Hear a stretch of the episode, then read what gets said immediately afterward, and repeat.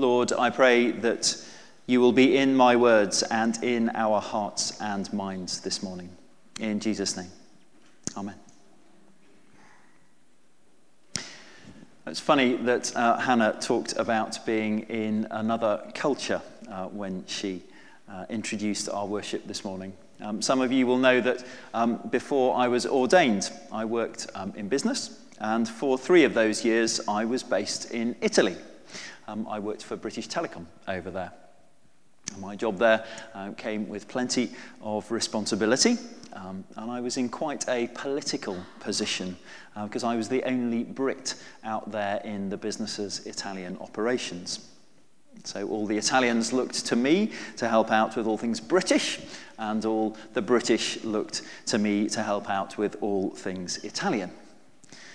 Depending on your point of view, a helpful bridge or an annoying bottleneck. But just after I moved out to Milan, I found myself with a really difficult dilemma. I had a number of Italian managers who all uh, reported into me. And one Friday, the Italian chief executive, who was a bit of a scary guy, it has to be said, he called me into his office. And he made it very clear to me that I needed to choose between two of these managers to be my right hand man or right hand woman in my team.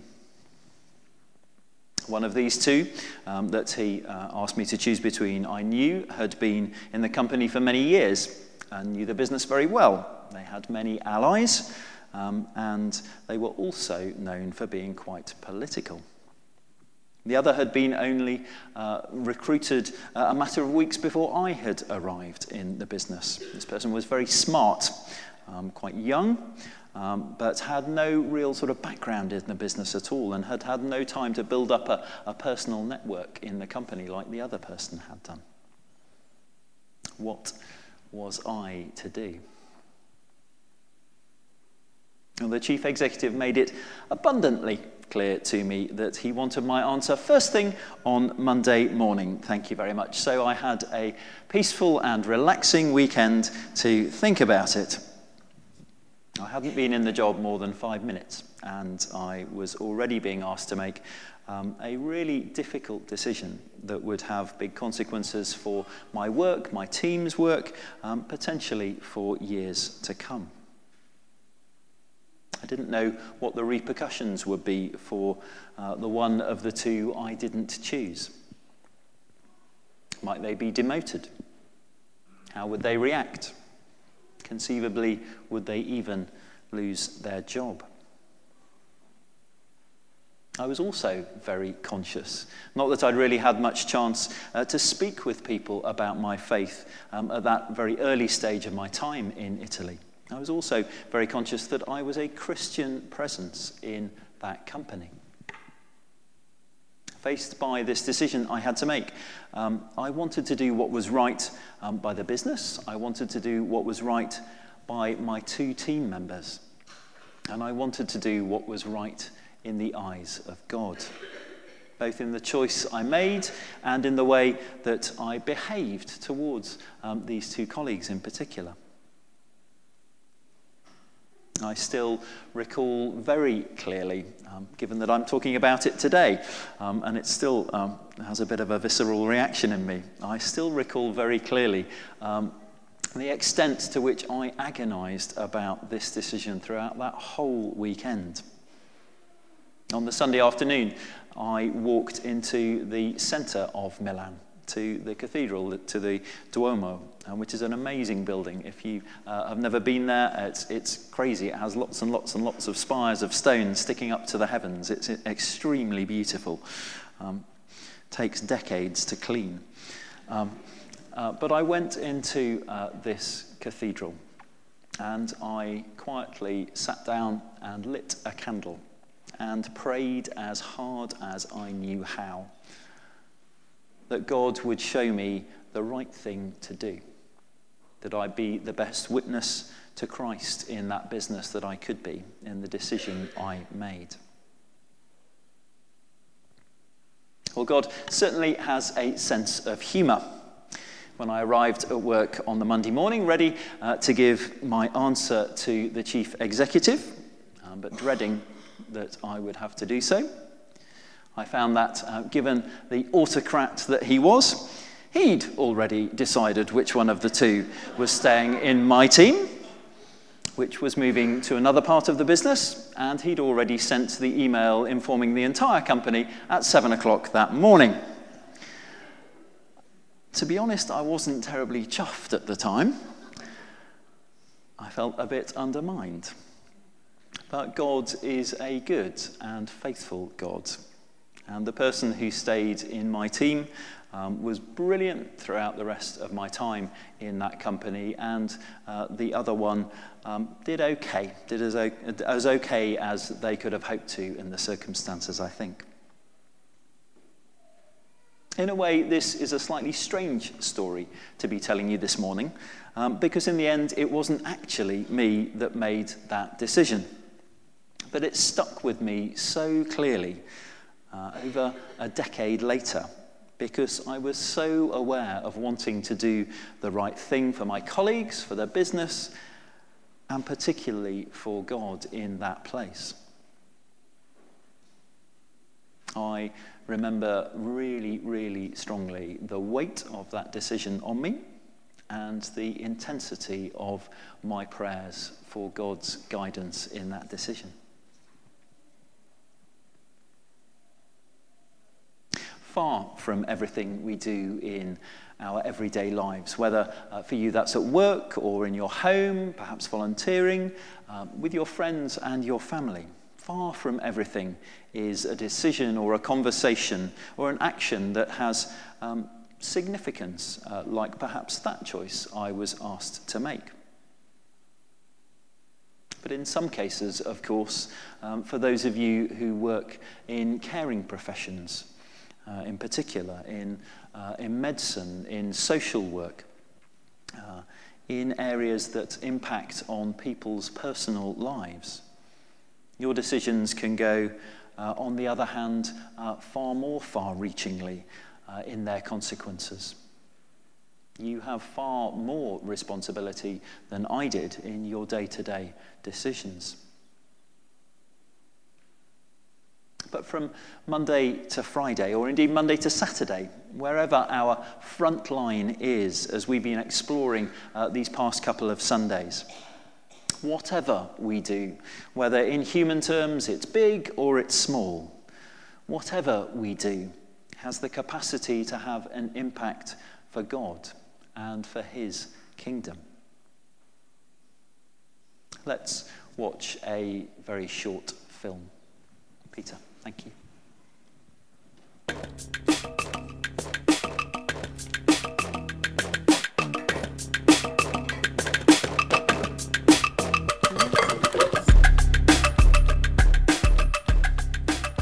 Father, help me do good today.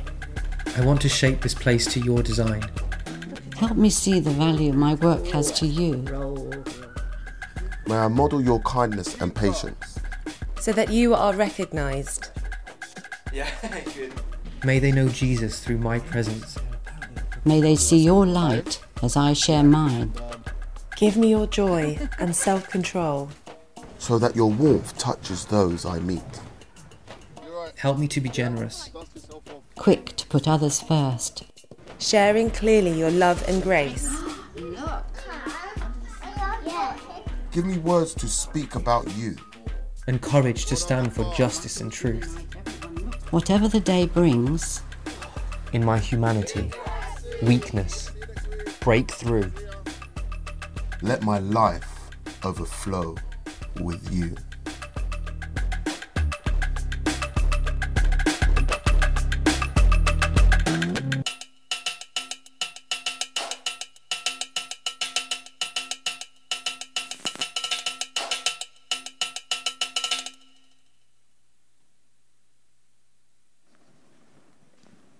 Thanks, Peter.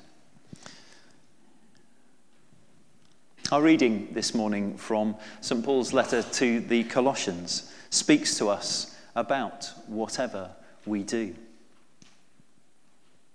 It's a passage that, uh, to be honest, uh, with different parts from those we're particularly looking at uh, today emphasized, is uh, often seen as problematic in a contemporary context. Um, but I'm not going uh, this morning to pursue those elements of it uh, any further. Um, there's a time and a place to have a good conversation about those. Um, suffice to say that the social context in which um, St. Paul was writing, in which he lived, was very different from that in which we live today. And uh, these verses, some of them in particular, uh, very much reflect that. But what is especially interesting for us is the way in which St. Paul uses a particular phrase twice in this passage. The phrase, whatever you do. St. Paul's writing to a community of new Christians in the city of Colossae in what's now Turkey. We believe he's writing to them from prison and writing to commend them on all the steps they've already taken in their newfound faith and to encourage them in their continuing walk with Christ, in their growth of uh, their journey with Christ, the depth of their faith.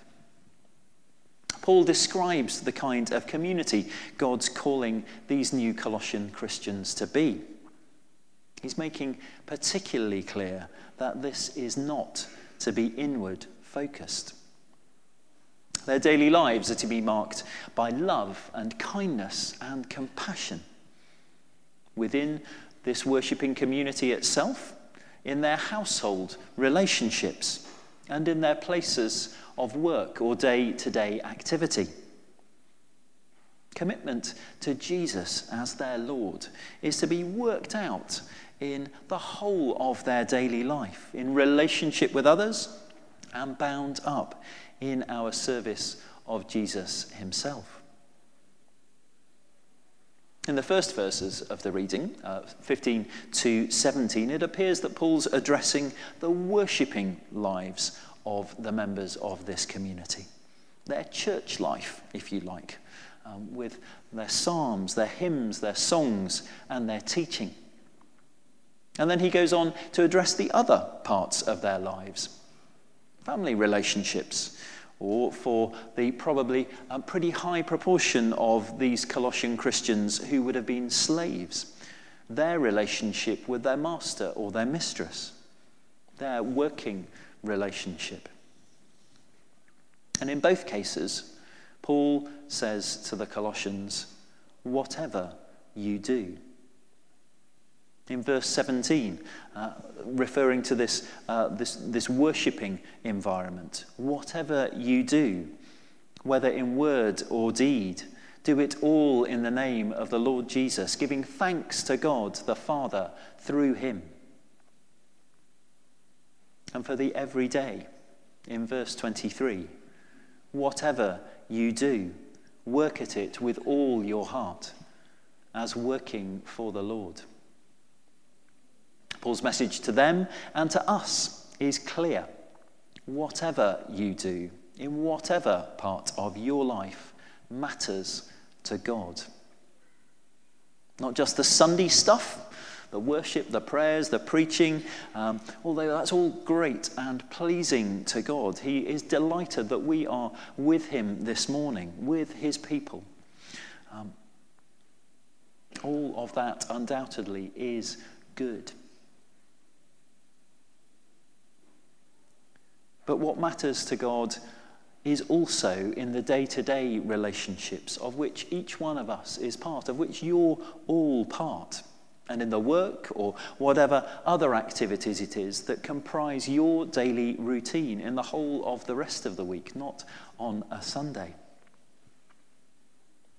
God's not only interested in the big and the important stuff of our lives, He's interested in the tiny little bits as well. As Paul writes, these tasks matter. You may perhaps feel that your daily tasks uh, may be important to you, but that ultimately they don't really matter to God.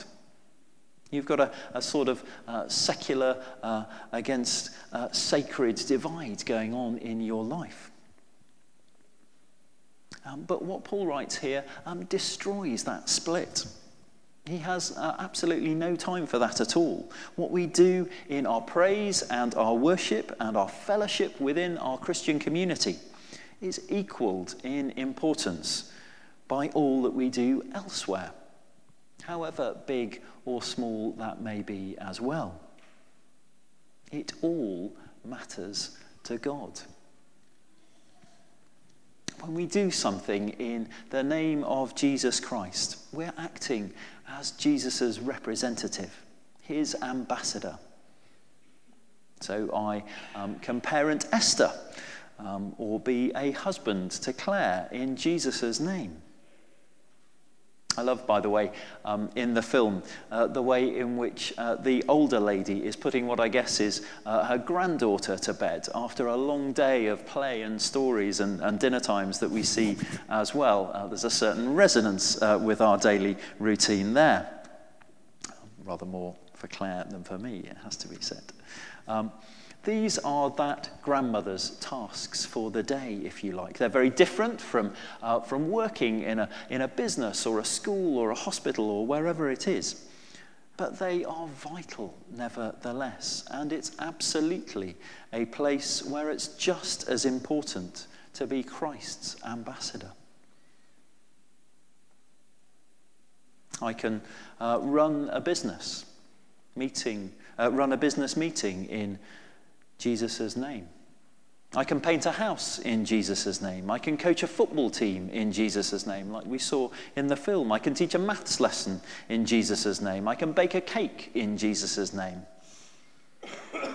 We're each called to be Christ's ambassadors, to represent Him in everything we do and say. Called to do each of our daily tasks in His name. And this, above all, means doing each of these daily tasks with all your heart. Paul emphasizes this um, specifically by addressing the people who'd be looked down on, who'd be thought to be insignificant, the slaves. Those um, members of that new church who uh, spent their lives in slavery, um, working uh, without rights for, one, uh, for uh, their master or their mistress. Paul subverts this relationship between uh, the master or the mistress and that slave um, by helping uh, the slaves to whom he writes see that they're actually working for the Lord, not just for their owners, but for the Lord. And that as they work with all their hearts, this is part of their worship. They're serving the Lord in all that they do. As we engage in our tasks with all our hearts, we too are serving the Lord and bringing him glory and delight. Going about uh, each and every one of our daily tasks, no matter how small or large, is an opportunity to do just this. Indeed, um, the Bible shows that work is a good and a godly thing. In chapter 2 of Genesis, right at the very start, before the fall, um, the man and the woman, um, all too topically given the, uh, the climate strikes of last Friday, they are given the Garden of Eden to work and to take care of. It's a noble calling to go about this task with love, to go and work with love, with all our heart, to the glory of God, just as it is to engage in any similar task. Our Creator God, of course, is our model for that too, as Creator. The monks of the Benedictine order um, living according to the rule of their founder, St. Benedict, um, followed um, his, um, his dictum, his ad- advice. In Latin, um, laborare est orare. Orare est laborare. To work is to pray. To pray is to work. There's no distinction between the two as far as um, Benedict is concerned, and all those who followed him, um, labouring in his monasteries, living in the monasteries of his order. Whatever the activity is, the work is a form of prayer, a way of offering uh, your best energies to God in order that his kingdom might be advanced. What sort of actions and words will make this true, I wonder, in your life? How might you advance God's kingdom in your neighbourhood, in your workplace, in your school, your club, your home? As we've done over the past um, couple of weeks, uh, I'm going to invite um, a member of our church family up to the front now um, to share with us a bit about uh, what they do in their work, um, how they see God moving there, and how we can pray for them in that. I can't see where you're at. Yeah, Hannah, would you like to come up now?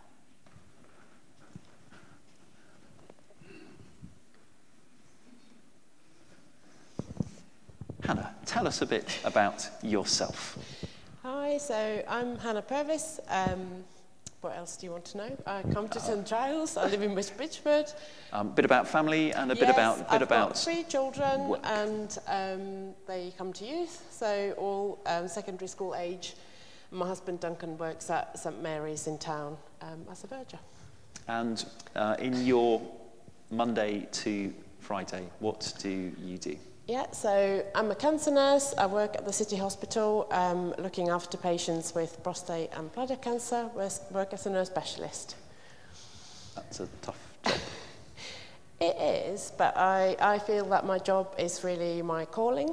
Um, and I, I don't think I could do my job if I wasn't a Christian. And also, I think it's a real privilege looking after patients um, and their families when they're going through a really tough time. And how do you try to bring Jesus into that environment? So, um, by prayer, pray about work, and I think what really helps me is um, I, I can't, quite often, you can't directly share the gospel with, with colleagues or patients, it wouldn't be politically correct. Um, but I can pray about work, um, and that, that really helps, um, and hopefully, the way that I do my job is also part of that. Great. And thinking about um, your day to day, thinking ahead 24 mm-hmm. hours, what at, what are we, uh, 11, 18 will you be doing tomorrow most likely?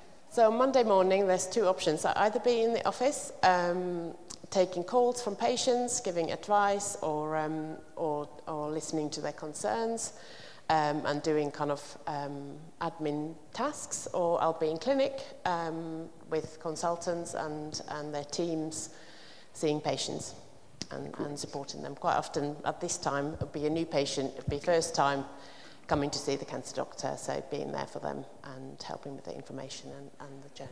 And I guess that first time must be particularly difficult for people. Yeah, yeah, quite often it's the going to unknown and not quite knowing what's happening. So, um, so we're there to help with the information and quite often spend a bit longer with the patient than yeah. the doctor does.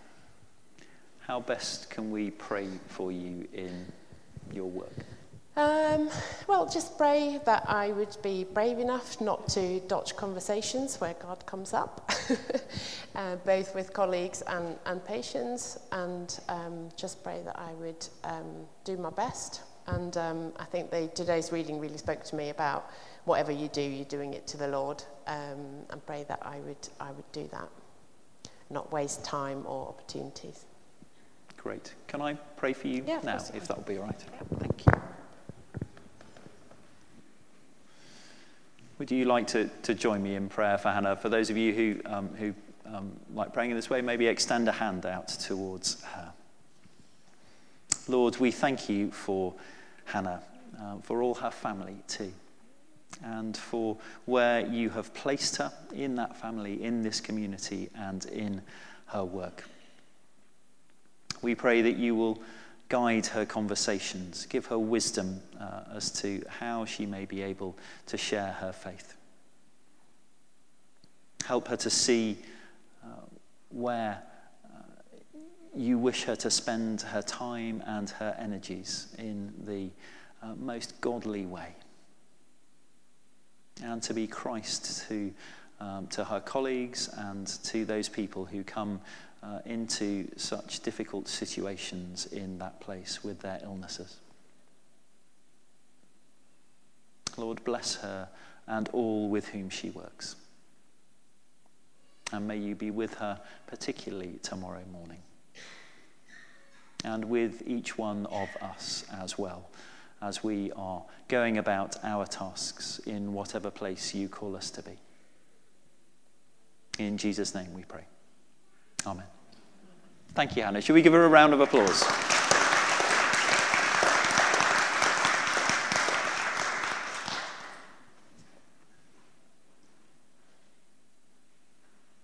Whatever each one of you does, whether in words or in deed, do it all in the name of the Lord Jesus, giving thanks to God the Father through him. When you leave um, at the end of the service today, um, there is a stack of pencils um, uh, which uh, have uh, whatever you do uh, emblazoned on each one of them. So do please grab one of those as you head out um, the main door. Um, take it with you to work, to, um, to school, to wherever it is you, uh, you spend your, uh, your weekdays. Have it um, in the kitchen at home if that's where you spend most of your time. I don't know but have it reminding you um, as you use it that God is with you and he works through you and he wants to share his gospel through you in whatever you do, wherever you may be, day by day. Let's join together in a prayer. I'll lead us. Lord, as we scatter to our frontline places, we thank you for the many opportunities we have to do good in your world. Whatever the tasks of our week may be, wherever we are, we pray that you will work through us and through them, and that they will bear fruit for your kingdom. May we do all things attentive to your presence in that situation and with a heart set on working at them for you, first and foremost. In Jesus' name we pray. Amen. We're going to have a time of worship in response now. So, will you please stand as Hannah and the band lead us in that?